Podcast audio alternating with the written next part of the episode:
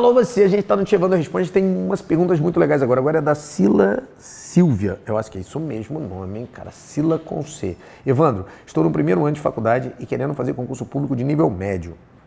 Não ah, para poder ir me sustentando. Você poderia falar sobre como, depois de aprovada, posso pedir redução de horas de trabalho já que estudo? Ah, desde já, muito obrigado e sucesso sempre você merece. Bem, vamos por parte. Fazer concurso de nível médio, eu acho perfeito, tá? Você vai ter o pé no chão. São concursos chamados pé no chão. Então você pode fazer enquanto você está fazendo faculdade. Dois, pedir redução de horário de trabalho com estudo. Isso não existe.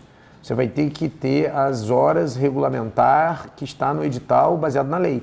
Então você vai ter um X de horas que você vai ter que trabalhar por dia. Mas é lógico, você vai trabalhar 6 ou 8 horas por dia, dependendo da sua escala, e vai dar tempo de estudar tranquilamente. Por que você vai pedir redução de horas de estudo? Salvo se você estiver fazendo medicina, que aí o curso é integral e aí você pode pedir alteração para trabalhar, por exemplo, no final de semana. Eu conheço muita gente que trabalhava comigo no Departamento Penitenciário Federal, na Penitenciária Federal de Catanduvas, no Paraná, que começou a fazer medicina e conseguiu trocar os plantões durante a semana, mas teve que tirar plantão no domingão, onde não tinha aula, mas ele conseguia estudar para medicina, mas aí é condição da própria lei, ok? Então, Sila, vale a pena sim, mete a cara, o nome disso aí é concurso pé no chão para você garantir já o seu sustento. Alô, você!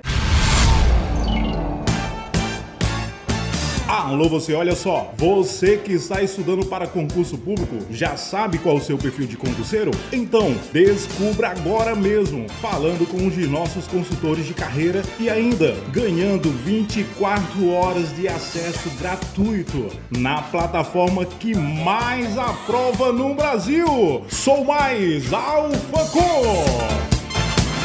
Mande um WhatsApp para o número 45 991 48 0696 ou ligue para a central de atendimento 4000 1902.